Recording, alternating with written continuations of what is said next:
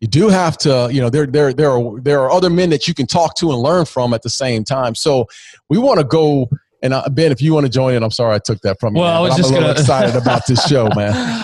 I was just going to tell people what what Ryan does. It's it's an organization called Order of Man, which you founded what five years ago. Is that correct? Yeah, I think we're uh, yeah um, coming up on six years now. Up so on time, six years. time's flying for sure. Yeah, yeah. So an organization, just it, as simply as you can put it, is geared towards making better men.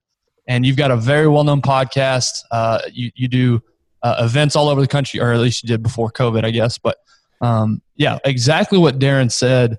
This world is lacking leadership, and that's what you're doing. Is you're you're helping develop leaders and better men, and we really appreciate that. That's why we're excited to to have you on. But let's start from the beginning yeah. uh, where you grew up, how you grew up, brothers and sisters, what what family life was like for you growing up.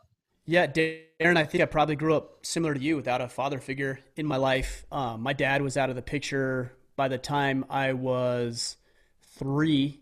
We, we always had a good relationship, but it wasn't close just because, you know, I'd, I'd go visit him on, uh, on summer break and things like that. I had a couple of stepfathers come into my life. Um, I moved out of California when I was 14 and we moved to this very, very small town in southern Utah.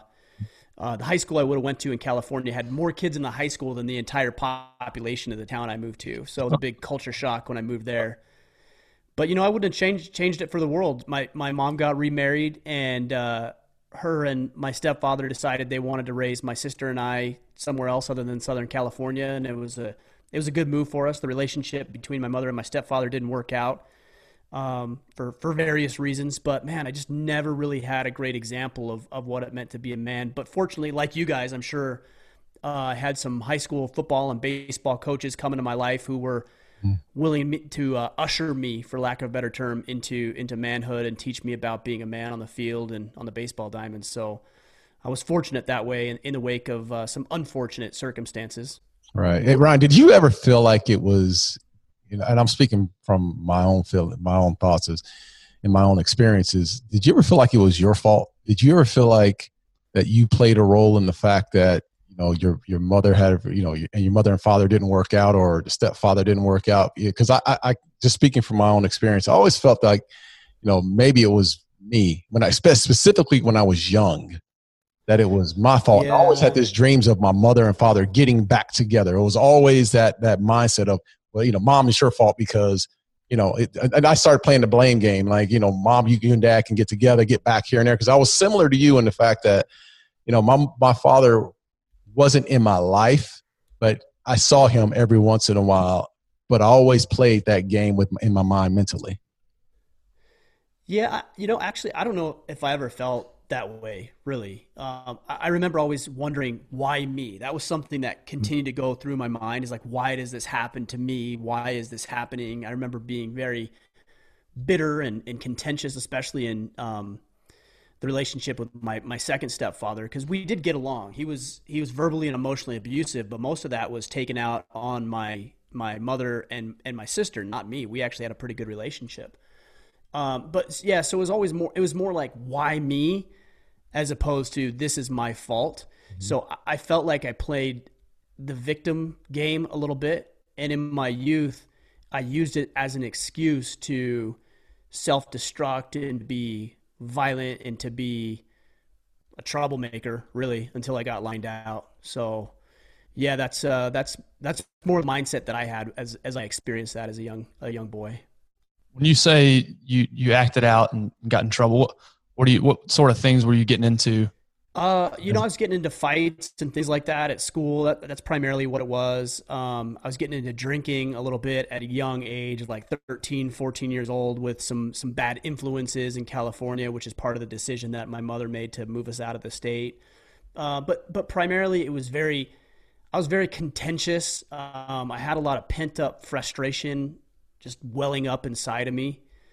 Uh, and sports was a great outlet for me. And I, I could tell. I mean, it, it was it was visibly noticeable when I wasn't playing sports. So I played football and baseball throughout high school, and then uh, I got cut my freshman year from the bas- or excuse me, my sophomore year from the basketball team, and I didn't play another sport until the following year. I wrestled, uh, but whenever I was not playing sports, it was rough. I was getting into more fights, and uh, it, it was a harder time for me because I didn't have that outlet in my life. Damn, that's a different. That's a transition from basketball to wrestling. How many Yeah. people make the, going from being an athlete to a grown man? Yeah.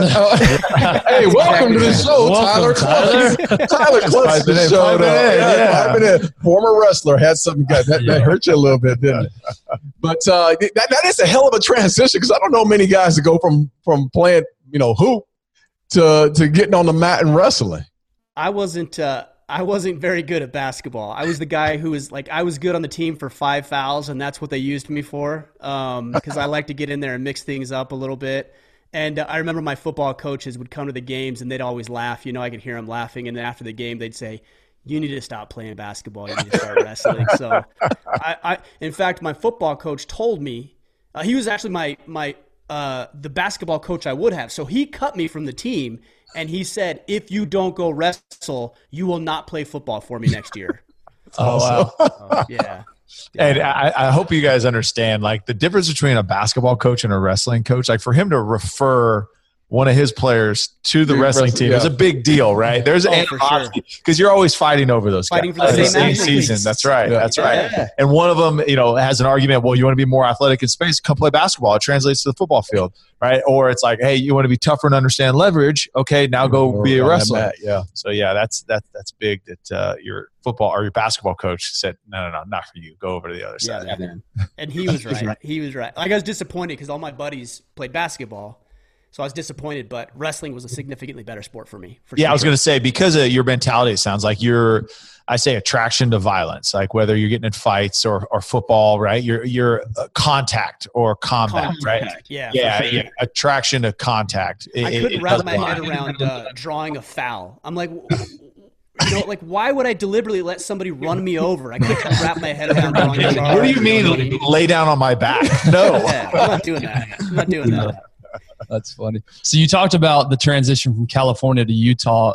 T- tell us a little bit more about that. How hard that was at the age you were to go from what you said was a town that had. How'd you phrase it? Your your town didn't even have as many people as your old high school would have. High school, I would have went to. Yeah, it was a big culture shock, man. I remember going to the football field that fir- we actually got. We got there a little bit early because both my, my stepfather and my mother wanted to get me involved in, in football, and that would be a good way for me to make friends as I was moving into my uh, freshman year, so ninth grade.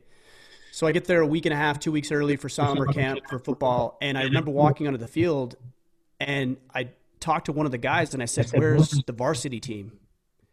And he's like, "Well, what do you mean?" I'm like, "Well, like here's the freshmen. Like, where are the varsity guys?" And he's like, "No, this is the entire team." oh my goodness! All right, well, cool. Let's see what we can do. And uh, man, I wouldn't trade it for the world. I, I took to it very, very quickly. I made some very close personal friends immediately. In fact, two of them I went to Iraq with later. Um, it was just a it was a good experience to be in a small town, family values. People looked after each other, cared about each other, were spiritual, and it was it was very, very good for me. Where in where in California? I'm sorry if you already said this. Where in California were you at? I was uh, I say Anaheim if you're familiar Okay. with the area. You Yeah. know Linda. Yeah, yeah, absolutely. Yeah. Yeah, I'm a, I'm a California guy myself, so I, I'm a little bit further north, so Fresno, Okay. but um, very very familiar. So the, the the California culture, the the Orange County culture, right? Like going to southern Utah, which is very very rural. Um, how do you think that that contributed to kind of what you're doing now? And, and and we'll get to where you're at now, but how do you think that you know being able to adjust the way that you did and being able to um, to you know assimilate into a very different culture how do you think that that helps you now as you're as you're coaching men on what it's like to be accountable Uh, you know, it's interesting. I kind of feel like I went back in time a little bit when I, when I moved to Southern Utah, but in a good way. Um, very traditional values, family oriented, community oriented, spiritual, like I said earlier. Uh, and those family values and those traditional values have actually served me very well. And as we see, I I call it the doctrine of popular culture, and and it, and it's moved us away from these traditional values uh, at the sake, or or I, I should say, with the goal of being entertained.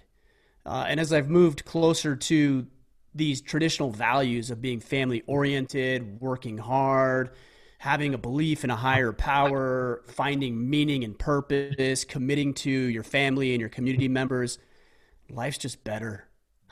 I mean, life's just better. And and I'm trying to point these guys in the right direction who never had experiences like this, maybe didn't have fathers in their lives or access to uh, men that cared about them the way that it sounds like all of us did in our in our young lives. And uh, it's just more fulfilling. It's a more fulfilling way to live when when you live that way. Yeah. So you're you're going through high school. You're you're what your senior year, and what's your thought process going?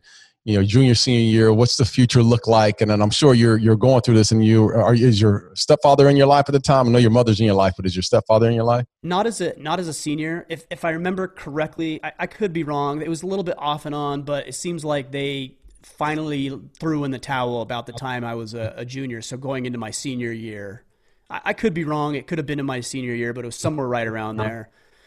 Um, yeah, my thought was I don't. I didn't have a thought. I, I, had no idea what I was going to do. I would have loved to go on and play college sports. Um, I, am a little undersized to be able to do that. Athleticism wise, I think I was there, but size wise, I, I was lacking. So I didn't really have any uh, have any plans. I ended up joining the uh, the National Guard. I went to a semester of uh, a local college there in southern Utah. I got a uh, uh, academic scholarship. Realized I hated school. lost my scholarship through the semester because I just wasn't showing up. And uh, fortunately for me, I had basic training coming up, so I left pretty quickly to basic training and went the National Guard route and and really enjoyed basic training. I had a lot of fun there, learned a lot, stepped up to the challenge, and and a lot of that came from sports too. I mean, I saw these guys go into basic training without anybody, without being used to having a grown man in your face. Yeah, and uh, these guys crumbled, which was actually entertaining at the time and kind of pathetic, quite honestly. so you, so yeah, so you transition. You know, you go into basic training um, and and okay, hey, this is the route. School's not for me. I want to serve. Um, but what? Why? Okay, why the National Guard as opposed to uh, you know one of the other branches? That's a good. That's a good question. I don't know that anybody's really asked me that, and you know, just thinking about it, I think I did want to just pursue. I think initially it had to do with college. You know, I, because that was my that was my goal. Was like, okay, I'm going to go to college because you know that's what you're supposed to do, right? So I joined the National Guard in my junior year, believing that I would go to college and and, and go that route. Um, and going into engineering is what I wanted to do. Uh, and then I realized I hated hated school and was already in the National Guard. So then I, when I got back, I did you know odds and ends and little jobs here and there, from landscaping to pizza delivery, trying uh, electrical work, trying to figure out you know anything I could do to make ends meet because it wasn't working for me the route that I was on. Yeah, I mean, it's so crazy listening to your story. And there's so many kids in that age, that 18, 19, 20 year old age, where there's like some, there's just some years where you just don't know who you are. You're trying to find yourself. And the, the escape is always go to college and then yeah. you figure out mm-hmm. that's those situations. But, you know, in your situation, which is uh, plentiful, a lot of people go through that. You know, you're back home. You're deli- like you said, you're delivering pizza. You're doing. There's this window where you're just experiencing life, man, not sure exactly what life has in store for you.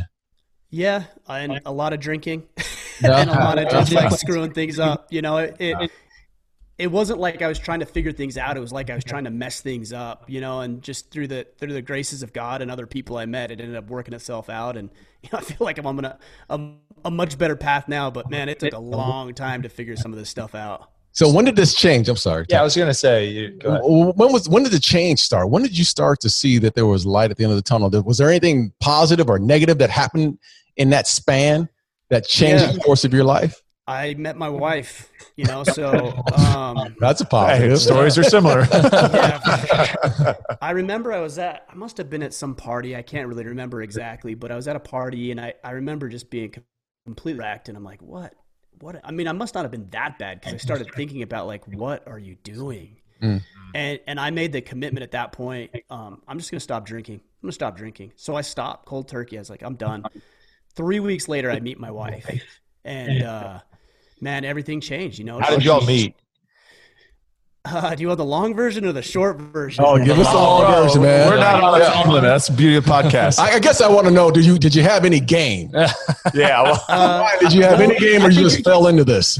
No, no. I think you're gonna. I think you're gonna know after you hear this story. So, um, I'm sitting in my apartment with my roommates, and we must have been playing like I don't know Tetris or something. You know, just like again drunk, right? Just sitting there dinking around, and one of my buddies comes over with this with this girl, and I see her. I'm like, oh man, she is beautiful. Like this beautiful girl. And she's with my buddy, they're dating or whatever. And mm-hmm. I didn't think anything of other than, hey, well done, she's hot, right? and uh, uh-huh. they broke up. I started working at the mall. My background primarily is mm-hmm. retail management, so I was working at the mall. She happened to be working at the mall too. My friend and her had had split, and we started, you know, flirting with each other here and there, spending a little bit more time on our breaks, and so. Yeah, that's how we uh, officially hooked up. This was years after I had first seen her. I remembered her. I had first seen her, and I remember my my friend came. He, this is how he found out we uh, were on a break and I was I, I gave her a kiss before she went back to wor- uh, her work, and my buddy saw it. Mm. Oh, oh, boy. the movie Yeah. scene where it like Oh, zooms out and then he's looking Yeah. in the Wait a shadows. minute. Just heartbroken. Hey, wait a minute. There's some code in this now. Did your Yeah. bu- you never told your buddy? to say, yeah. You No. never said anything to him. I never said because. So I had my roommate was like he knew what was going on. He's like, dude, you need to tell him. You need to tell him. No, no, I'll tell him. I'll tell him. No, I'm not. And I kept putting it off, putting it off, and that's how he found out. Oh, man. so much better than telling them. Yeah. I bet your buddy had that dumb and dumber look. Yeah. back. He was pissed. just throw, just throw about to throw up. yeah, that's no. He came, he actually came into the store because I went back to work. He came into the store and you know he threatened to kick my ass and get all his friends to kick my ass. I'm like, your friends are my friends. and uh, yeah, it was pretty. You know, it was, he was upset for a while, but they had been split up for it. It, Yeah. it all worked itself out. Yeah, yeah, yeah. And how old were you at this point? Uh, 19, 20 years old. Okay. So still, So this is post basic training. So you'd gone off, gone to basic training. Talk us through that journey because okay, now you you've still got to serve, Yeah. but now you meet you know your future wife, and I don't know how quickly you knew that she was the one, but what was that dynamic like? Letting her know, hey, at some point I'm gonna have to leave.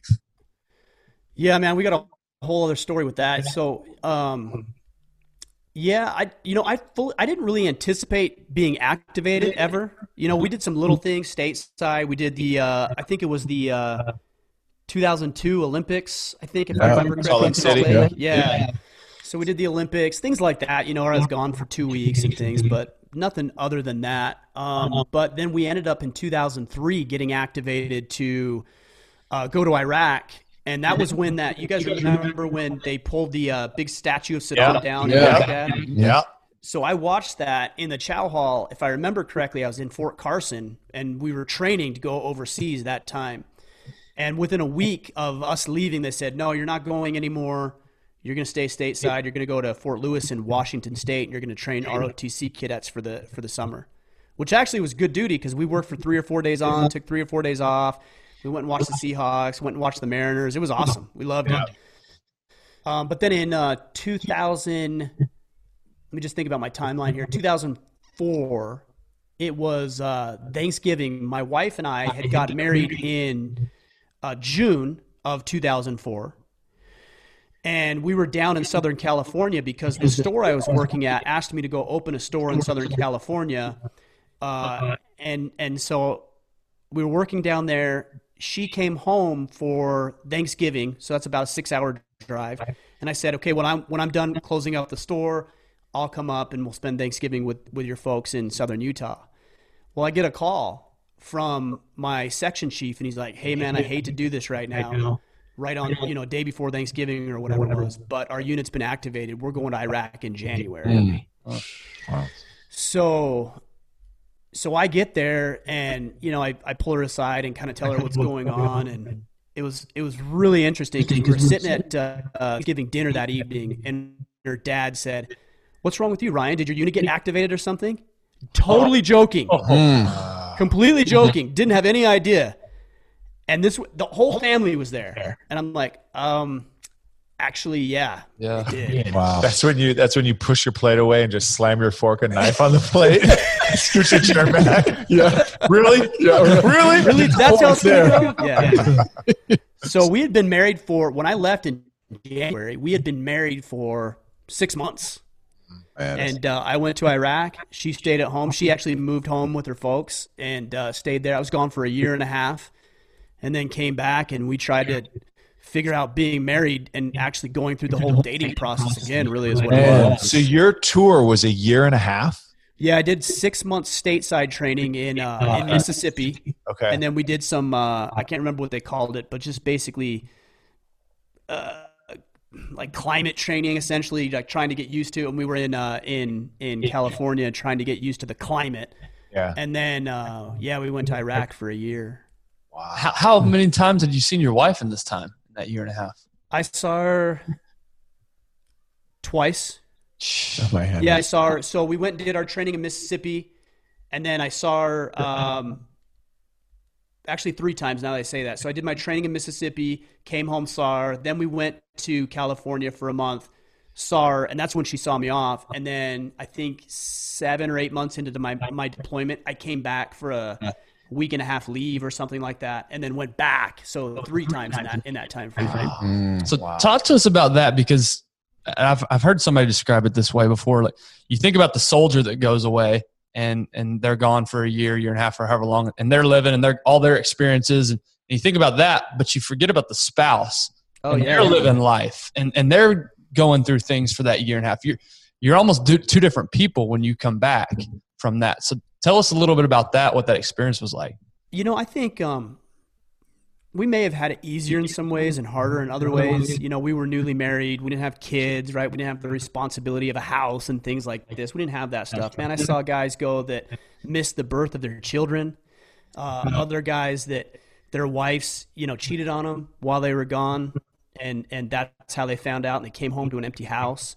You know, I, think about my wife though. You know, she's young, she's attractive, she's going to school. There's probably other guys, you know, hitting on her and things like that. Like she's got her own things that she's dealing with, and she's got to drive on with her life while I'm gone for that time frame. So, and then not to mention, you know, I'm there doing my duty and doing my work, and I've got my head down, and it's literally life and death type situations, and all she can do is imagine what what's happening and what's going on. You know, so it, it was pretty difficult and challenging for her for sure. How, how are those conversations Is the role of the husband, right? You you are, you know, displaced from her and you know, I think our role is is part of our role is God's design is to protect our, our, our wives, right? And and be that. But you are you are away physically, but how are you protecting her and what's the messaging that you're giving her to at least try to give her some sort of peace of mind that, hey, I know, you know, my husband's not in danger or if he is that he's well equipped. What are those conversations that you're having while overseas?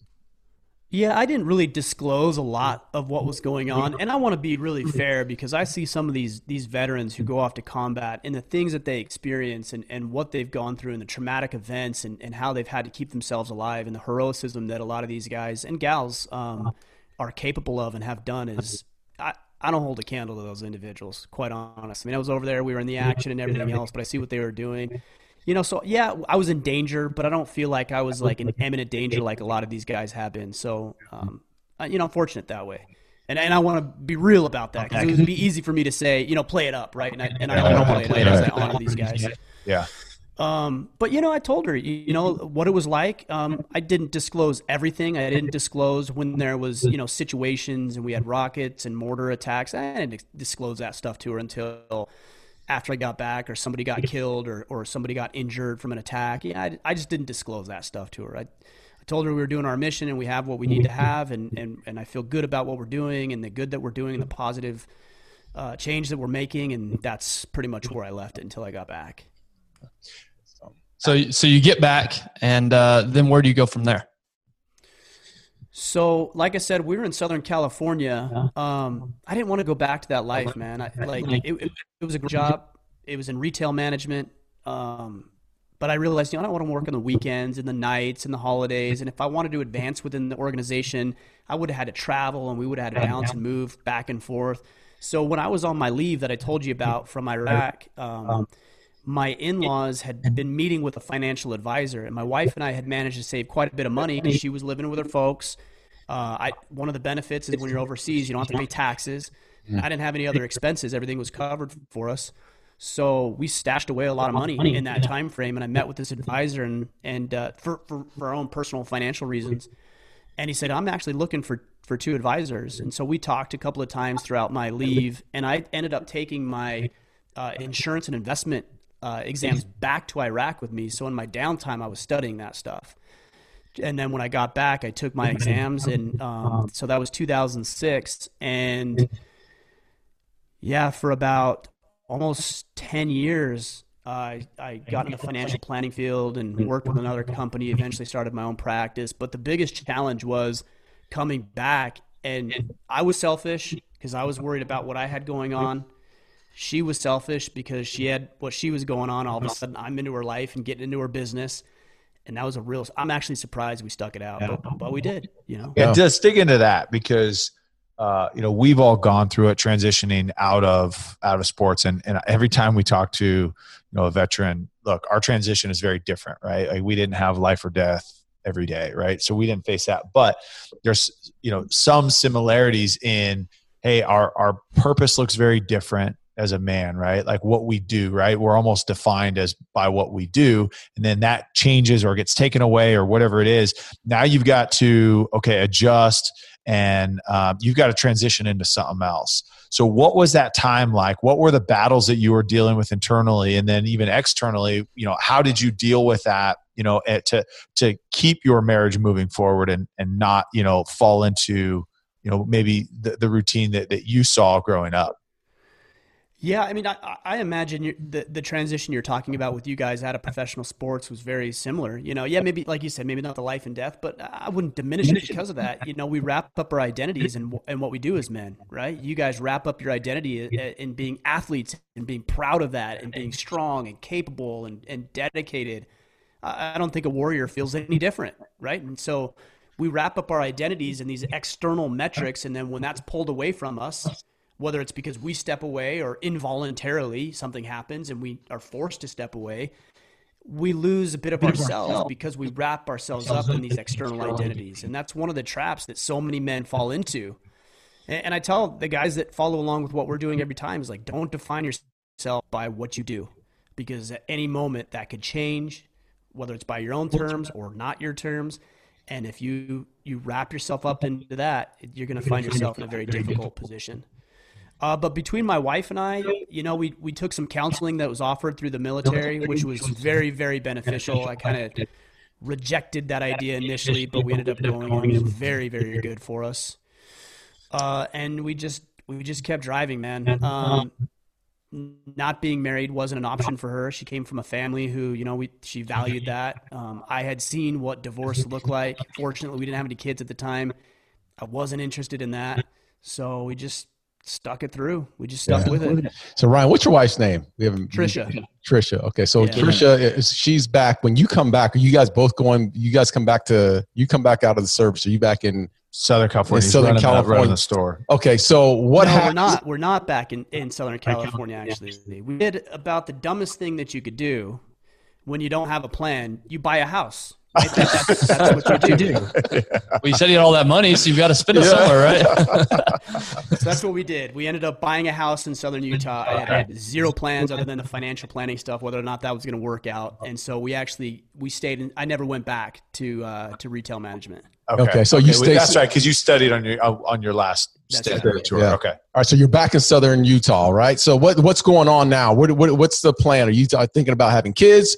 Or is it more? Are you focused on the professional side of of uh, building your business? Yeah, we weren't in a rush to have kids. Again, it was like the honeymoon phase all over again. You know, we had six months of that, and then I was gone for a year and a half, and I came back, and we're back in the honeymoon phase, except for it's unfamiliar because we don't really know each other because we've been gone that that amount of time. So uh, yeah, we weren't in a rush. I was building a business. Um, she was uh, working as an intern with Sallie Mae. They do student loans and pursuing that. Uh, so we didn't have kids until a couple of years later um, that we had our first son. Mm-hmm. You know, you're sitting here talking. it, it's a very similar story, especially to Tyler and I. You know, young younger guys, married guys, trying to build a business, trying to advance in your career. And so as you're sitting there talking, I'm just sitting there thinking, you spend all this time and energy trying to be efficient, trying to be really good at your profession, that you do neglect your relationship and you do begin to look past uh, building that and, and forgetting that it still takes work because you're so you're so focused on your career. And, and i justify as well this is helping my family. This is this is something that that's going to help all of us. But really it's a selfish motivation if i'm if i'm really honest with myself. I'm wondering what your thoughts are on that and and how you dealt with that in those 10 years in your financial planning business Man, you're you're dead on. I mean, you said it the exact way that I would say it. Like we we trick ourselves into believing that we're doing it for the people we love and care about, and we are just doing it for ourselves. But you know, there's truth to wanting to be a provider as well, right? You want to provide, but that's why that excuse works so well is because there's some truth to it. Right. Right. Right. That if if there was no truth to it, you wouldn't use it as an excuse because you you knew you'd be tricking yourself. Mm-hmm. Uh, you know, look, our relation like our relationship has, has been all over the place. Um, so I was trying to build a business, grow the business. I had a one year old son at the time, and her and I actually went through a separation when when he was one. Hmm. Uh, we got into an argument one evening, and I was I was very stressed out about work and wanting to grow the business and trying to figure out how to build a financial planning practice. And I focused, like you said, all my time and attention on that, thinking this was the right thing that a man should do. Uh, and we got into an argument, and I remember saying to her vividly, "Hey, I don't even want to be married anymore." And she's like, "Good, I don't want that either." And we both went to bed that night, and uh, I woke up early the next morning, and I went to some training in Salt Lake, which is about four hours north of where I was living. And I got about an hour north, and I thought, "Man, what the hell are you doing? Like." your your business isn't doing good, your life's falling apart, your wife's leaving you. So I came home to try to like fix things. And I got there and she just was not interested in it. And so she moved back in with her parents and I stayed in the house. And that was rough, man, because I knew that was like I was going down the same path as my dad. My dad was out of the picture when I was three. My son was one at the time.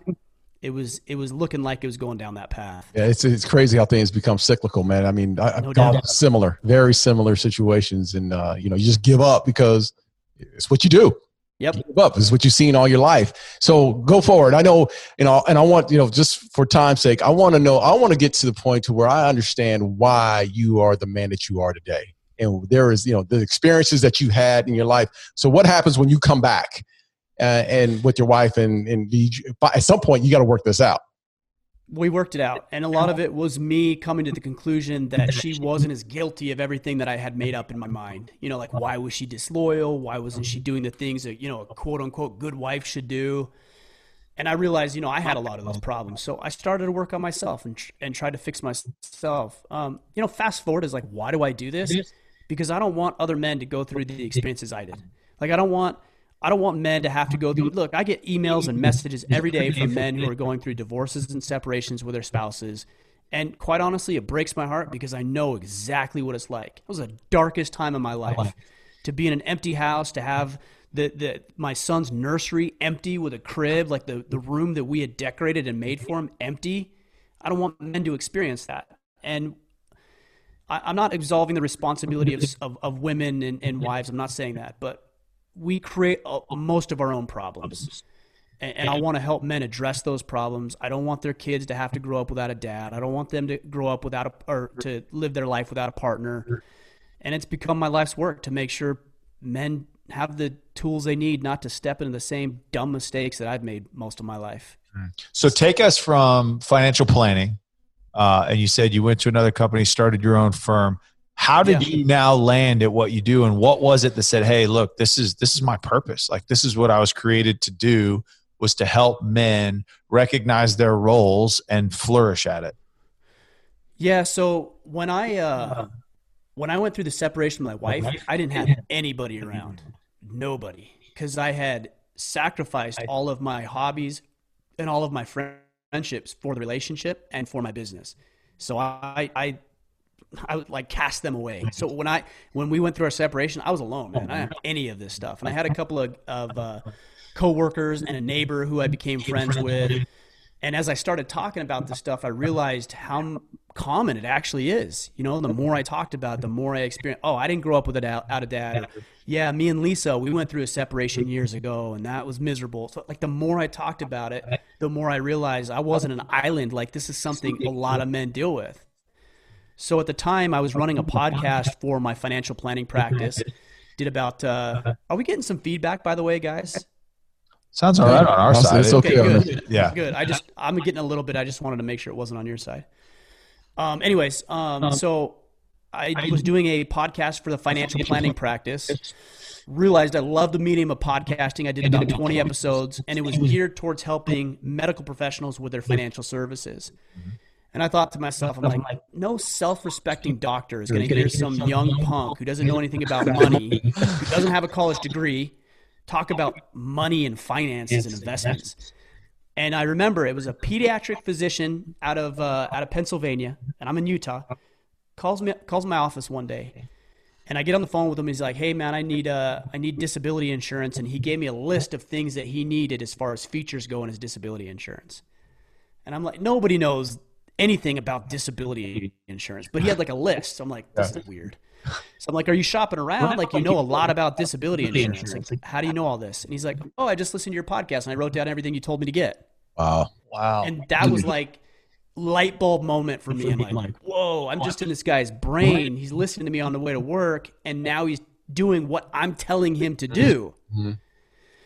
I realized pretty quickly that I didn't want to continue to have that same discussion. Love the medium of podcasting. Didn't want to have that conversation anymore because I was burned out on it. I felt I felt like there was a lot of meaning to it, but at the same time, I'd have clients call and I'd see their number on the on the phone. And I'm like, oh, I don't want to do that. I don't want to talk to this person. You know, I like that person. I just didn't want to do that. Right. By the way, if anybody's listening that, Oh. that was one of Ryan's clients, like, Yeah. he's not talking about you. It wasn't you. It was somebody else. Talking You were the one person I wanted to talk to.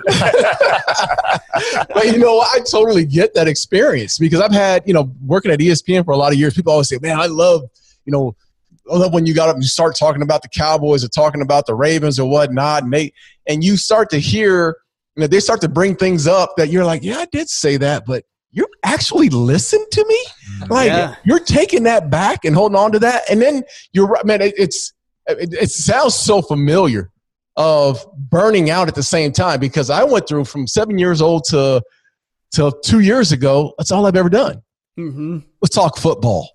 But it got to a point where I was tired of talking just football. There was so much more in life. And that's the reason why we basically started this podcast is because crazy, yeah. we want to talk about real life experiences and how we can actually make a dent in society, man. So go on. I don't I didn't mean to ramble on with that one, but No, go you're on. right on. I mean, we're not all that different. That was what I thought. I'm like, well, I've had these experiences, and I never, when I started the Order of Man podcast, it was never my intention to prop myself up above another man. And I'll have a lot of people say that, like, who, what, what makes you the authority on masculinity? I'm like, I'm not. I'm just telling you that I'm on the path. I want to become a better man. I want to I want to lead my wife and children better. I want to connect with my neighbors. I want to do good. I want to build my business. I want to have some experiences and find fulfillment. I'm on the path and all I'm saying is that if you want to come on this path with me, let's just do it together. Yeah. Yeah. How disruptive was that? I mean, from you to go from one to a totally different, uh, uh, another extreme. I mean, what what was the thought process? Did you step back and and pray on this, or No, I've never been I've never been um anything but just kind of uh go off my intuition, I guess you'd say. You know, like if it feels right, I'm like, okay, sounds good, do it. Like I haven't ever needed a whole lot of convincing or or being bought in or sold on the idea. I'm like, yeah, it sounds good, I'll do it. Right? Yeah. So I, I started, um, and I went for. It was a side. It was a side. It wasn't a job. It was a side uh, hobby. It was just fun, something I enjoyed doing.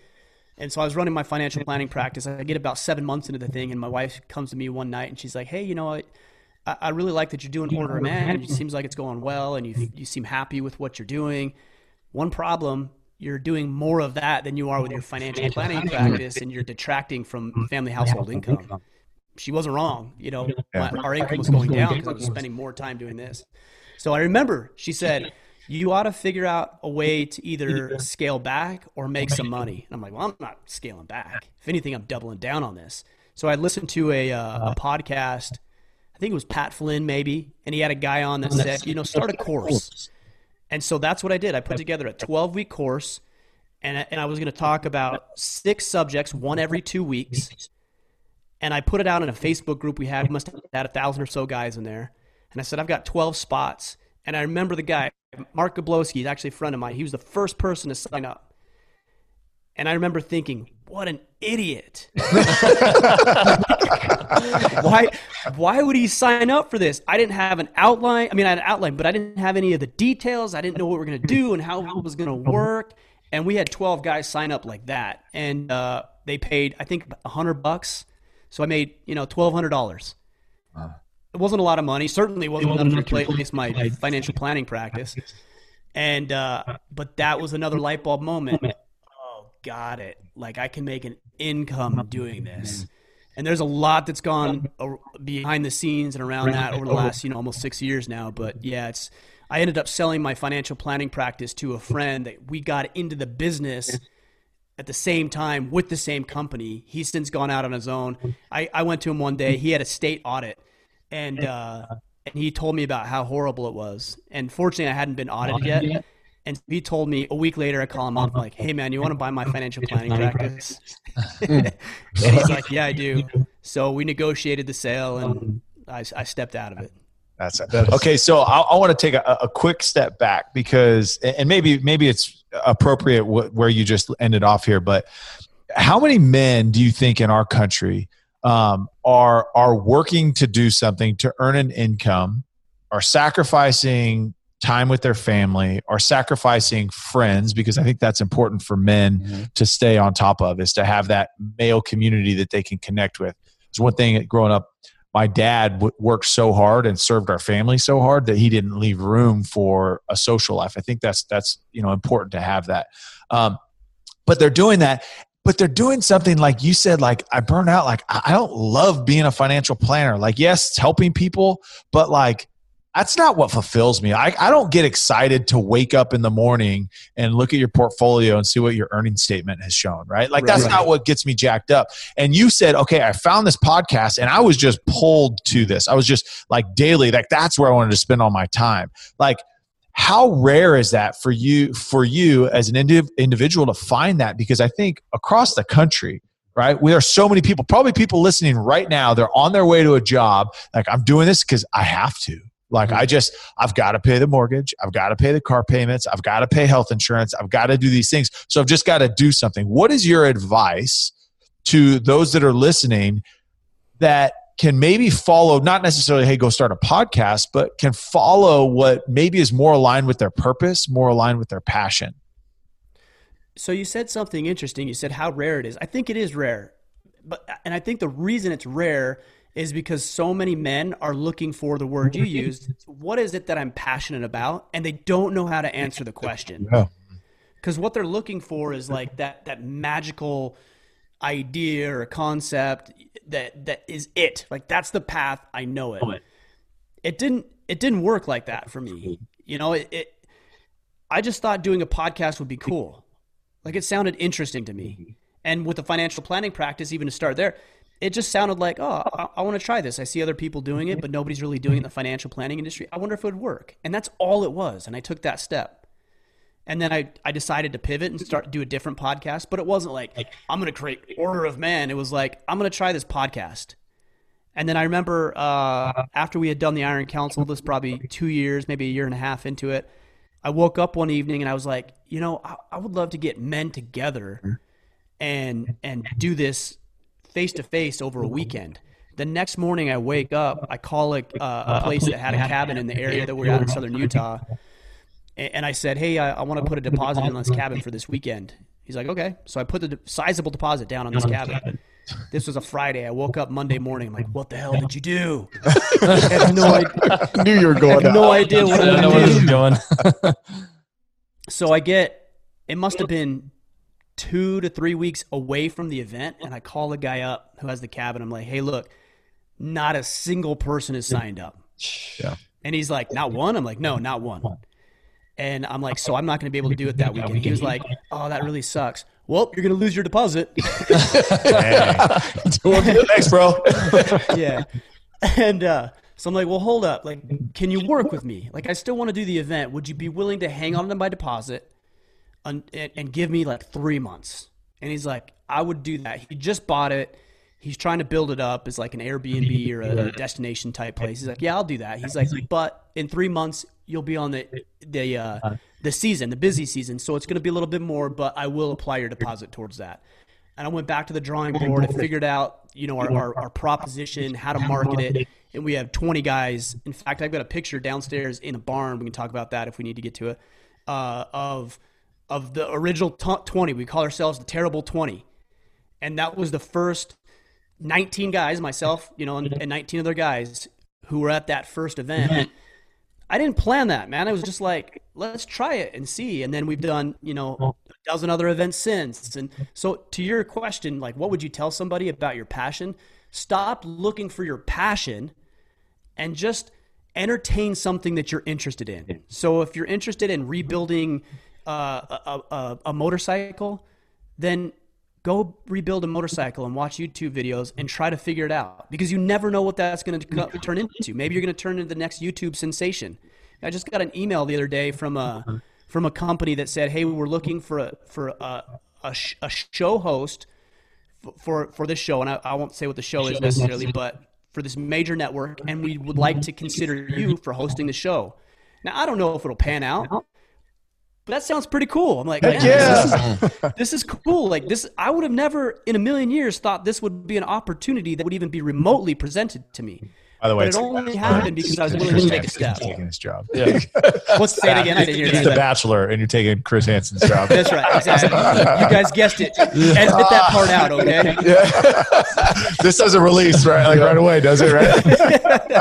talk, talk to us about those early years though when you're not getting results despite your you know your gung-ho because we've talked about this before goals and and these aspirations sound awesome until you get to the thick of it. And when it's not going the way you thought or not going as quickly as the way you thought you're or at least for me my first thought is all right i gotta bail. I gotta go. So talk to us a little bit about those early years when you weren't getting the results you were probably looking for. How easy would it have been to just to quit pack it up and go home? It, it would have if I was results oriented, like if I was goal oriented. And, and look, goals are important, but only so that you can reverse engineer into the strategies that are going to help you achieve them. So early in my financial planning practice, one of my mentors, I was getting very frustrated with how the business was going or not going. And uh, he said, Hey, Ryan, he's like, I just want you to focus on doing the work and letting the chips fall where they may. Just do the work I'm telling you to do and just don't worry about the results. Just let the chips fall where they may. And man, that's stuck with me for over 10 years now. Just do the work and know that long term, the results will take care of themselves. I'm not worried about like if I I could get wrapped up in statistics and how my social media accounts are growing and is the podcast being down. I could get wrapped up in that, and I look at that. It's important to see your metrics, but I don't get so consumed that it's going to sway me to do this or to not do it. It's like that's the metric. Okay, got it. Just keep going. So that uh, the mentality of of finding meaning and purpose and value in the steps, I think, is what kept me from throwing in the towel. Yeah, man. You know, most of the time it's so much like you know, including self, it's fear that holds you back. Your own personal fear or and pride because you don't want to be considered a failure. You don't want to Yeah. start something and then, oh, I don't. This is so fear holds you back. And I don't know how many men. I'm sure you deal with it a lot. How do you, how do you coach men through uh, the fear part of this and you know push them through uh, of, of challenging them through this process? Yeah, and I want to piggyback on that because here's the, here's the fear. I think, and back kind of the question that I asked is like, okay, what was that like making that transition, that leap of faith? I think so many people are looking for a very clear, precise answer. Yes. Like someone walking you, grabbing your arm, saying, "Hey, you know, you're not doing financial planning anymore. You're owning a po- you're going to start a podcast, and this is what you're going to do." That's what everybody's waiting for. That fear to maybe step into the unknown, whether you just started as a hobby or you start something else. But like Ben said, like okay, the fear of when it gets really hard, was it a mistake? Did I do the wrong thing? Like, how do I know that hey, this is worthwhile and and all that fear can be subsided or, or you know what, embrace it and and let that fuel you. What is your perspective on that? So I'll, I'll answer that in two parts. Uh, number one, the, the first response to the, the fear, the initial fear is, is would you rather experience a little bit of fear or live a shitty life? like, that's it. like you're miserable. You hate your life. So you can go down that path and you know you're going to get more of what you've always experienced because you're not changing anything. Or you can be afraid. All of us are afraid at times. You know, when you guys went to a new team, there's fear there, right? Yeah. So what? You're not going to go play football because it's it's uncomfortable? Like that seems like a weird thing, but I know guys get wrapped up in this. So they've got to experience the pain and feel the pain of their current reality if they're going to change that at all. And that that current reality has got to be more painful than some momentary fear that they may be dealing with. Yeah. I love that. I love that. Yeah. Um, as far as like I don't like doing this or when should I throw in the towel, which is kind of what it sounded like you were alluding to. My my thought is, man, if it's still interesting to you, keep going. Mm-hmm. For like forget it like if you're still engaged in it, you're still interested, just keep going. And you're going to evolve and it's going to change. The initial concepts I had for Order of Man are different than what they are today. I wouldn't have recognized what I see now. But I was still interested in it. And so I pivoted and I adjusted and I tweaked and I was like, ah, I don't want to do that anymore. I'm going to go down this route. And it's kind of like you guys remember when we were younger, those choose your own adventures, right? So, Oh, yeah. right, you'd read a book and it'd be like, Look, yeah, choose do this this, go to page page 10. 34. Yeah. yeah. That's what it is. But you don't get to choose until you get on the path. Like you don't get to make your choices before you're on the path. You've got to be on the path before you get that opportunity. That's a great analogy. That is. That really is. That is. So let's let's dig a little bit more into Order of Man and and what that program and, and you mentioned okay hey you know I, I've I've created somewhat of a curriculum. I've got a program a twelve week program and we're going through this. But what is what is this program look like? Because for our listeners we want to feed them to you. We because again you are you are the resource that that we are not at this point right? Mm-hmm. We are we want to tell the story we want to tell the journey we want to encourage but now there's tangible materials and resource that you can provide talk us through what that platform is what the ultimate goal is and you know how that this is affecting men across the country Yeah. So, well, when I started, I, I called it Order of Man for a reason, not, not like Order of Ryan, right? Because it wasn't a goal, again, to prop myself up. So I thought, all right, well, how am I going to get everybody together with our own experiences, our own perceptions, our own expertise, and then be able to work collectively together? And that, that's what we've created with Order of Man through the free resources that we have. But a lot of guys were saying things like, you know, like, I, I want the path to run on. I, I, I need like the, the framework for it, or I want accountability. We had that in sports, right? I had it in the military. And then when you're out of that, you're not going to get that anywhere else. And that's what I wanted to create. So we've got our exclusive brotherhood. It's called the Iron Council. We've got just over 700 members of that group now. And we're all working together. They get they get assignments and they get weekly challenges and they belong to a team of 12 to 15 guys. Some of these guys are getting together now face to face. They're taking it offline and taking it into to real time. Um, and it's just a way to push each other and inspire and motivate and hold each other accountable. You know, outside of that, we've written a book, we've got our events and things like that. But the Iron Council is really the flagship, I guess you'd say, of what we do, and and being able to give guys the tools and the resources, and then the brotherhood and camaraderie that, man, so many men. Like I look at you guys, I actually envy you guys. Like I see three friends hanging out, having a good time, talking. Yeah, about don't go that things like far. this. Don't go that far. so, Sorry, okay, let, me, let me back up. Three acquaintances. Yeah. yeah. three people in a room but uh, yeah, like guy, men men don't have what you guys have, right? And so we're trying to trying to help them build that. Uh, that, and that's that's like what we were talking about earlier. You get so focused on your career, and that's one bucket. You get so focused on your family, and that's one bucket. The bucket that I neglect the most is me and and relationships with buddies and the struggles of everyday life. And you know, you you you focus all your time and attention on work, but you never you never have conversations about it with other men. And so what you're doing is so great because it gives you time to be you I mean, how often are we just playing a role? Yeah. And we and we rarely, you know, discover a creative side or we Mm. rare you know, I love art. That's what that's one thing that I've always loved and, and painting and just being creative, but I rarely ever do it.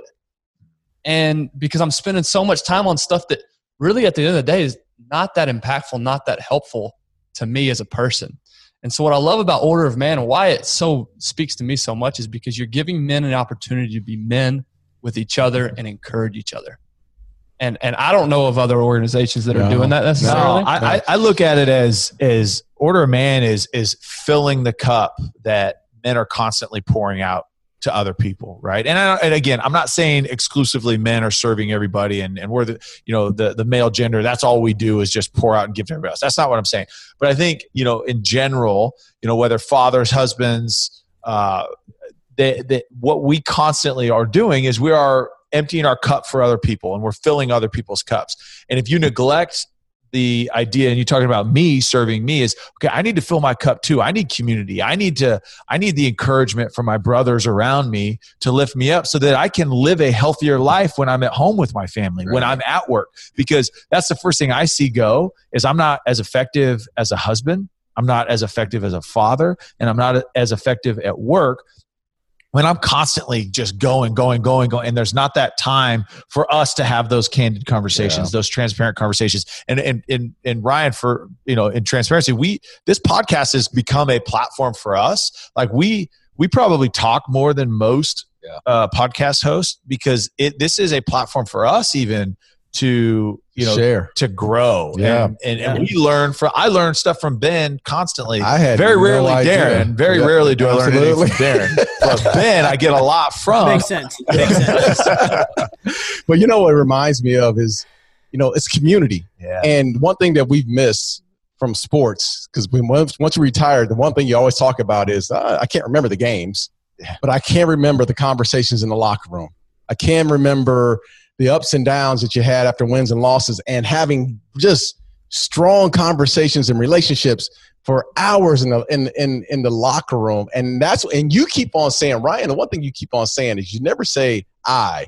You keep on saying we when you mm-hmm. talk about the order of man. And it's because it's the community that you've happened upon that you're growing. And what do you call the council again? You call the Iron, Iron Council. The Yeah. Iron Council. And that was like the 19 men that, that started this with you. That's right. I mean, that's that's the starting point. And for a lot of us, we tr- you know we exit out of sports or we exit out of uh, uh, whatever it is that you had a com- you know even out of school, you exit out of those situations, and then you're an individual. And there is, and I can't I can't tell you. I've had some successes in my life, but I've never done it by myself. yeah. And there's no joy in the individual side of that. It's always the joy comes in when you're sharing with other people, man. And I think that's what I applaud you for is building that community and continuing to grow with this. Thank you. Yeah, I pre- you know, it's funny. Um, the other thing I was thinking of as, as as I was thinking through this a little bit more is, you know, you guys have been successful, and and I think it'd be easy to find a bunch of people who would be, you know, yes men, you know, to to, to congratulate and celebrate your accomplishments, and you know, it feels really good, but it doesn't actually move the needle. You know, what you need is is your teammate who gets on your ass because you missed your assignment That's right. Yeah. Yes. right? And- But does it in a loving way, like, hey, we're on the same team. Like, I care about you, and you can do better than that, and better damn well make your block next time. Mm-hmm. Yep. But you don't. But where else are you going to get it? You're not going to get it anywhere else. And so you need, whether it's Iron Council or what you guys are doing, or or just in your own personal life, you need men in your life who are going to hold your feet to the fire and tell you what needs what you need to hear rather than what feels good, what strokes the ego. Somebody cares about you enough to get in your face a little bit the way that you need to be uh, dealt with at times. Man, I You know- love that. You know, a theory that just popped in my head, and I'm, I'm wondering what your thoughts are, Ryan, on this. Do you think, as men, do you think that's one of our biggest issues is we're not holding each other accountable enough? What, what are we facing right now? What, where's the lack of leadership coming from, from your perspective? It's it's an ego. It's an ego situation. You know, like look, thousands of years ago, we used to operate in packs and tribes, and we had to to survive. So we banded together as men with common interests, usually geographically, but common interests in order to push the tribe along, in order to to have enough food and sustenance to keep us alive and progressing. And then we created this really this really amazing society that we live in where we're devoid of any real challenge or struggle. So we got to adopt this lone wolf mentality. And then if you look at who we grow up thinking were the epitome of masculinity, was like Jason Bourne and James Bond and John Wayne and like the Marlboro Man. You remember the Marlboro Yeah, Man? yeah. they're, they're too young. They're these two. Are I too didn't young. come on. So like these guys, we look at them, we think, oh, these guys are awesome, right? They've got the skills, they've got the looks, they've got the strength, they've got the the the women, and so we all bought into that as a society that we need to be the lone wolf. And yeah, you might be able to make it as a lone wolf, but I'm telling you, it's always better when you have men to your sides who are willing to walk into that fire, whatever that looks like for you. And, and the reason we don't do it is number one, we don't have to, right? Right. Because there's no threat Yeah. so we don't have to. And number two is it represents uh, a, a threat to our ego, right? Like if if I have somebody calling me out, like that's not comfortable. I don't want somebody uh, to call yeah. me out, mm-hmm. and so I'll go alone, so I don't have to uh-huh. hear somebody or even look at somebody who might be better at something than me. I just started jujitsu about a year and a half ago. And like that's hard. You go to jujitsu and there's guys who are smaller than me, significantly smaller than me, who are like choking me out and running circles around me and that sucks man Yeah. but if you want to get better you got to you, you got to expose yourself to that sort of thing Yeah. Yeah, I mean, as a kid, you have no problem doing that, though. You have no problem just jumping into an uncomfortable situation, typically. But as we get older, to your point, ego comes into play. And so for you to jump into jujitsu at, you know, in your 30s, that's pretty significant because you're starting over in a brand new field, something you're not familiar with. I, I mean, I, I know you recognize it and you appreciate it, but people need to understand to jump into something like that that's totally foreign is a very significant move on your part. it's um yeah i don't think it's natural you know it's it's not a natural thing to want to do that but if if you think about it it's it's the only way to progress right it's the only way there's no better way to progress than to be uncomfortable with a new skill set or a new environment Yeah. Yeah. Like, wait a minute. Let me ask you this. So, Ryan, do you think you've ever been natural? I mean, honestly, do you think that you're the type of person who stayed status quo? You've always, it seems to Oh. me in this store, when we're listening to you, you have never been afraid to step out. No, that I've been pretty. I, I recognize that as being fortunate. I'm not an overthinker or an over over analyzer, you know, and, the, and in a lot of ways that's good because I can just if I feel like oh that should could be interesting, then I go do it, and so I don't have that same level of fear that somebody might overthink something does.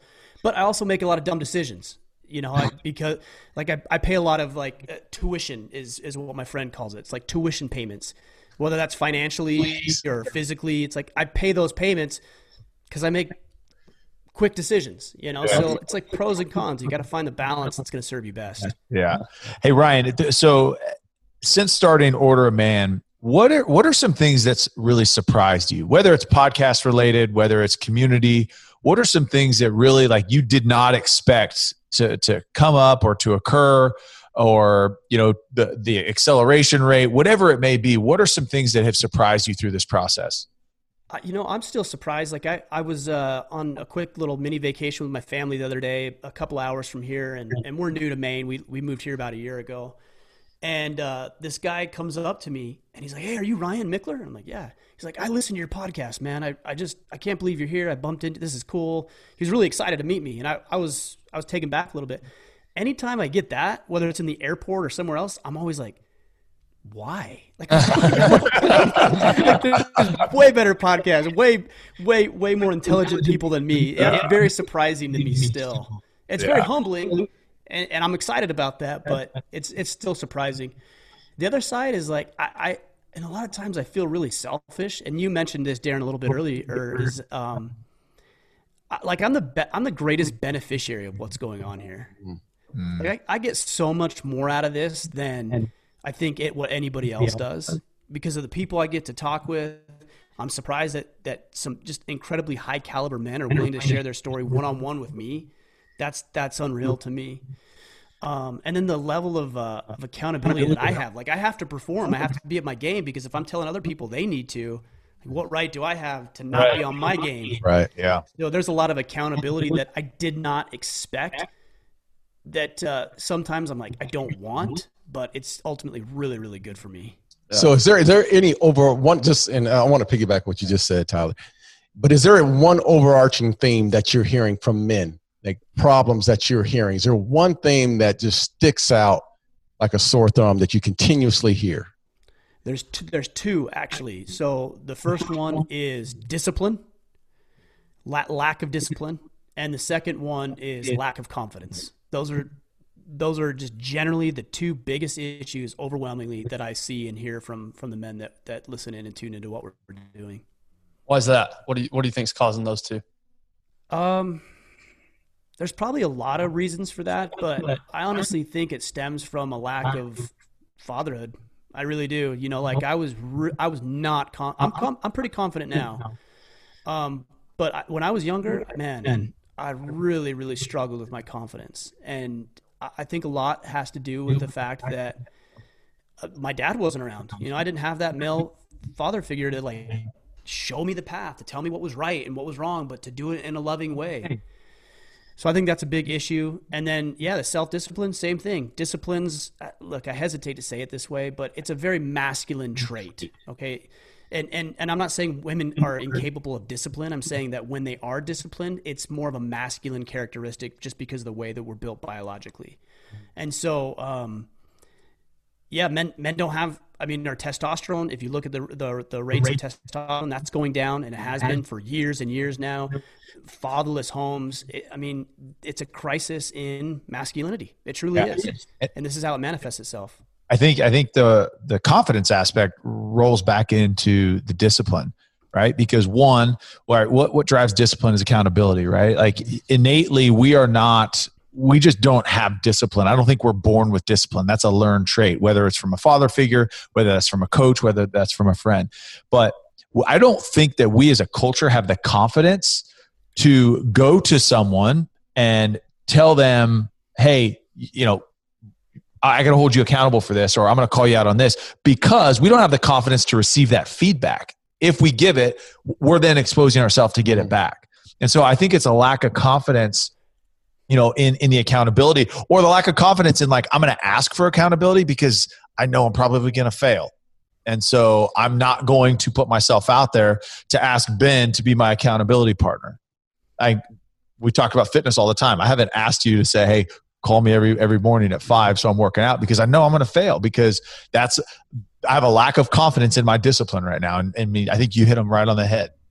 Well you know and, and i tell the guys because i think there's a lot of people who believe that some people are just naturally confident. They're just born confident. I would say that there's some people who may be uh, more predisposed to be egotistical or arrogant mm-hmm but that that isn't earned. That's fabricated. That's manufactured right? right, confidence is earned. You have to earn confidence. So when guys come to me and they say hey you know ryan i'm just not confident i think what they're looking for is like a pat on the back and say no you're good and you're special. And what i tell them is tell me what you should be confident about. Mm, that's true. Like give me yeah. give me one thing in your life you should be confident about. Oh well uh, exactly. So what should we do so that you can eventually develop the confidence that you desire. Yeah, that that's interesting. You said that. What do we do? Because you know, confidence and identity, I think, are intertwined, maybe in the wrong direction or in the wrong pathway. We talked earlier about identity being in what you do, and somebody telling you, "Well, don't get so wrapped up in you know, don't let your identity be what you do." Well, we let football be our identity for so long because it's something we were good at. We got our confidence from that identity as a football player. Whereas maybe maybe the better direction or the better path is get your confidence from who you are, not from what you do. Yeah, or even I, I, would I would say even different than not that not who you are, but maybe how you show up. Right? Because the way you show up is what defines you. So some people say, you know, I just want to I, I want to find myself, like I don't know who I am, right? Because you're not deliberate in the actions that you're taking. So if you want to be a football player, then you have to do what football players do. Right. Mm-hmm. If you want to be an entrepreneur, then you have to do what entrepreneurs do. I look at guys like Joe Rogan, for example, pinnacle of the podcasting game, right? And I used to look at him and say, man, I want what Joe Rogan has. I want to be at the top of my game. And now I look at it and think, no, I actually don't want that because I know what it takes. And that's not where I'm at because I've got other priorities. He's not right. He's not wrong. I'm not right. I'm not wrong. Values right. Yeah. You got to get your values Values. right. Yeah, That's right. yeah. I, I, I'm following you on that, and that's the thing. I mean, we always compare ourselves. Mm-hmm. That's the first thing we want to do.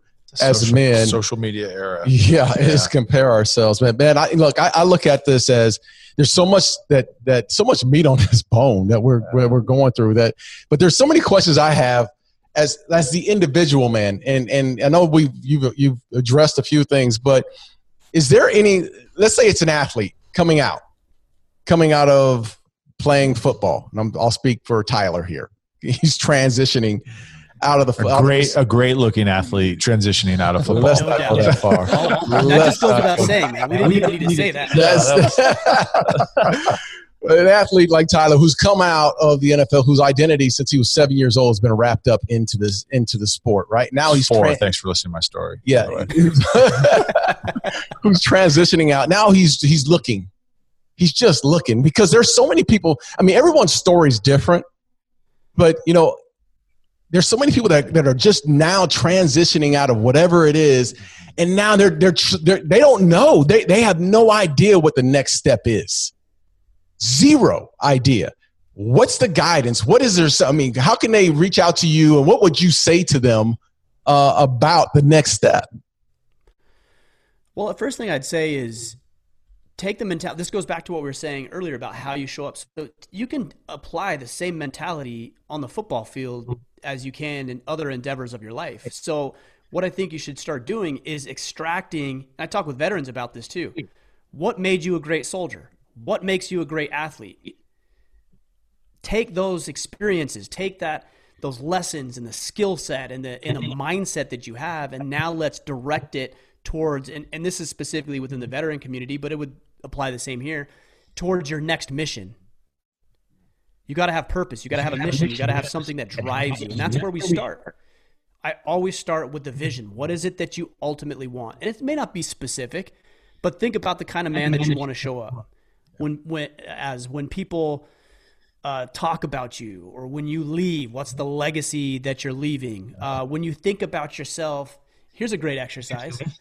People will come to me and say, "Hey, you know, Ryan, I've got uh, this opportunity to go take a job over here or here. What should I do?" Well, I can't. I can't answer that. How, how would I know? But what I suggest them to do is say, fast forward 30 years from now. Looking back, which decision will you be happy that you made? It's a very, very powerful exercise in conscious thought, really, is what that is. You're projecting yourself out to a future time and date. And that has never led me astray. So, fast forward 20 years, 30 years, looking back, what decisions will you be happy you made? How will you look back at your, your ability to father your children or be a husband to your wife or step up into your community? That's always the starting point. Once we have the starting point, we can work ourselves into objectives, specific things you want, tactics, which are going to help you get there. I've got a really good program. Um, it's a free program. It's called Battle Ready. And if somebody's interested, they could go to that. It's orderofman.com slash battle ready. And it actually walks them through this in a series of emails over 30 days. How to create vision, how to come up with your objectives, how to get down to your tactics, and then make sure you're on the right track along the way. Yeah. I that like is that. awesome. So Yeah. battle ready and, and website again Orderofman.com Order slash of battle Man. ready. slash battle ready. so what's the future what's the future of order of man i mean are you looking to expand are you looking to find the right community what, what's what's the what's the next step Uh, yeah, my answer for that is never very good because I, I don't know. I actually don't. I don't know. I know, know that it has my interest right now. I know that I'm all into this thing. I can't ever envision a time where I would stop or sell or do anything else. Um, but I just want to do. I want to do more of the same. I want to reach more people. Um, I want to do more events. I think as we become more technologically driven, especially in the wake of this COVID fallout, people are going to want to be face to face. They're going to want to interact shoulder to shoulder. Uh, so I see a lot more live events happening, and just more of the same. Man, my mission has not changed, and and I don't see it changing. Um, I'll evolve as technology changes and as needs change, but I'm all into this thing. Yeah. All right. So you, well, you, I was just say you mentioned your barn. oh, I was, earlier. that's where I was going. Oh, You got this massive barn. You said you're renovating. What, what's up with that? Yeah, so this actually falls into uh, what I was saying. So, what three years ago, I had that idea, like I'm going to do these events, and I put m- money on that cabin, and I did about half a dozen events, and I just remember thinking, man, wouldn't it be cool if I had my own space?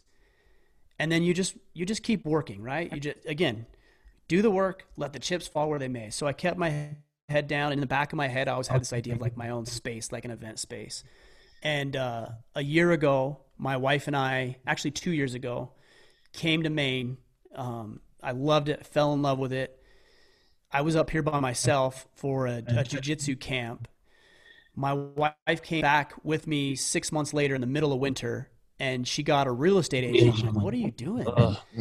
and and she's like, "Well, didn't you want to look at houses?" I'm like, "Well, I didn't know you were serious. We'd always toy around, maybe like moving and things like that." And she's like, "Well, we can go look. If we don't find anything, it's like we're not tied into it, but we can at least go look." I said, "All right, let's do it." So we came out here. We looked at half a dozen homes. Our last home, our real estate agent said, "Hey, I've got one on the list. You haven't seen it. Um, they already have an offer in on the place, but they're entertaining a backup offer." I said, "All right, well, let's go look at it." And we come down this road and we see the house that we're in right now. This big, beautiful New England style, big white home with a big barn attached to it. And man, instantaneously we knew we're like, we're doing it and we put an offer in. Remember when I said like, "Hey, I just make decisions like Yeah. it feels good." It feels right. so we put this offer in on this place, and I get back, and people are like, "Aren't you going to rent until you figure it out?" I'm like, "Why'd I do that? I don't like I could. It just like doesn't compute with me." Yeah, I found the one. That's all I need to know. Yeah. Yeah, you That's just described my dream home actually. So you guys are welcome out anytime. But man, we got this barn out here. We've got 50 acres. Uh, we've run two events. We've got another event coming up here in about a month, and uh, this just this incredible hundred plus year old barn that we're doing some renovations, putting some bathrooms in, and really turning this into a place that we can house a lot of guys and change some lives here, man. It's Yeah, exciting. man. Awesome. That's what it's Awesome. about, man. Love it, Changing man. lives, brother. And we, Love it. man, we appreciate. I know Ben, you got a, a final wrap Yeah. up question. yeah, no, this has been. I, I knew.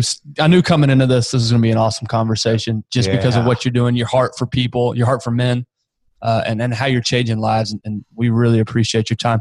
The question we like to ask every guest at the end uh, is this: If you could go back to any point in your life and tell yourself one thing, where do you go and what do you tell yourself? I would probably go back to right out of high school and I would tell myself to take more risks. Cause I and, and I'm and I feel like I'm doing it now. I feel like I'm better at it now, right? It's like Just like you sound pretty risky Yeah. to me. I've, but I've learned that. I've learned that through just playing it easy and playing it safe. And man, I was walking around the field the other day with my son. He's 12 years old. My oldest is, and he's so big, man. He wears my clothes now. He wears my shoes. He wears my clothes. I'm like, holy cow, he's 12 years old. And uh, I'm like, I I only have six years with him. Oh man, been there, bro. You know, it's like in six years he's gone. I mean, we'll obviously we'll communicate. Hopefully, we'll communicate and be close, and and he'll want to be involved. Like, hopefully, obviously, that's the goal. But like, I'm not going to be able to tuck him in at night. I'm not going to be able to walk around the field with him. Like, I'm not going to do that stuff. And uh, so for a lot of years, I played it really, really safe because I was afraid of like, oh, what if this goes bad? Yeah, what if? What if it goes bad? Then what? Then you would just adjust. That's the same thing when people said, "Oh, I can't believe oh you're com- you're moving to Maine. Oh, well, I can't believe you do that. What if you don't like it?" Then we move back. Yeah. So we're like cold for two years and, and we're together, but we move back. Like that's it. There's no downside of this. And people said, well, I, I would love to do it, but I have a job, but I have this, but I have responsibilities, but I have friends, but my kids. I'm like, I had all that shit too. Mm-hmm. Oh man. I have all the same stuff you do, and yet we made this decision. And It is paying off right now. What a But I would have never known if I wasn't willing to take that risk. Yeah. Yeah. Yeah. What a mentality. Man, man. way to talk to us, bro. You're like Yes. the preacher up there. Just you talking to me? Reverend Ryan. Rev Ryan. Oh, appreciate it, guys. What a great Man. conversation. Yeah, thank you so much for your time. Uh, Again, this is this has been awesome. Uh, for everybody out there listening, Order of Man, you can find it wherever podcasts. Yeah. I'm assuming you have a YouTube channel. I'm assuming you have a YouTube channel. We channel. do. Yep. YouTube. Yep. Yeah, and then obviously the website orderofman.com. Uh, you're highly active on Instagram. That's actually how we. Uh, that's how actually how Darren connected with you. That's right. Um, but love your stuff. Love your message. Yeah. Uh, love everything that you're doing, and, and we would love to support you however we can. Thanks Um, for the opportunity, guys. I really enjoyed the conversation. That's Absolutely, great. man. It really Thanks, was. I know our listeners are going to get a lot out of this. Hopefully, it reaches more people because, as mentioned in the beginning, you know, our country needs men to step up Yeah. and be leaders. We Yeah. need more leaders, um, and and the more we can strengthen that community, man, the better we're going to be. So No appreciate doubt. you. Yeah. Well, let me know, and I'll share it on my end too, so we can introduce our guys over to what you're doing because it's clear you guys are doing a good thing, and uh, you've got you've got you guys have got a good relationship, which is really cool to see. I love to see that. I happen. carry their asses. That's what I I do. know. I know. I wasn't gonna say it. I was Here we go. offline, Here we go. Thanks, Ryan. Thanks, Appreciate you, Ryan. Ryan. Appreciate it, you buddy. guys. All right.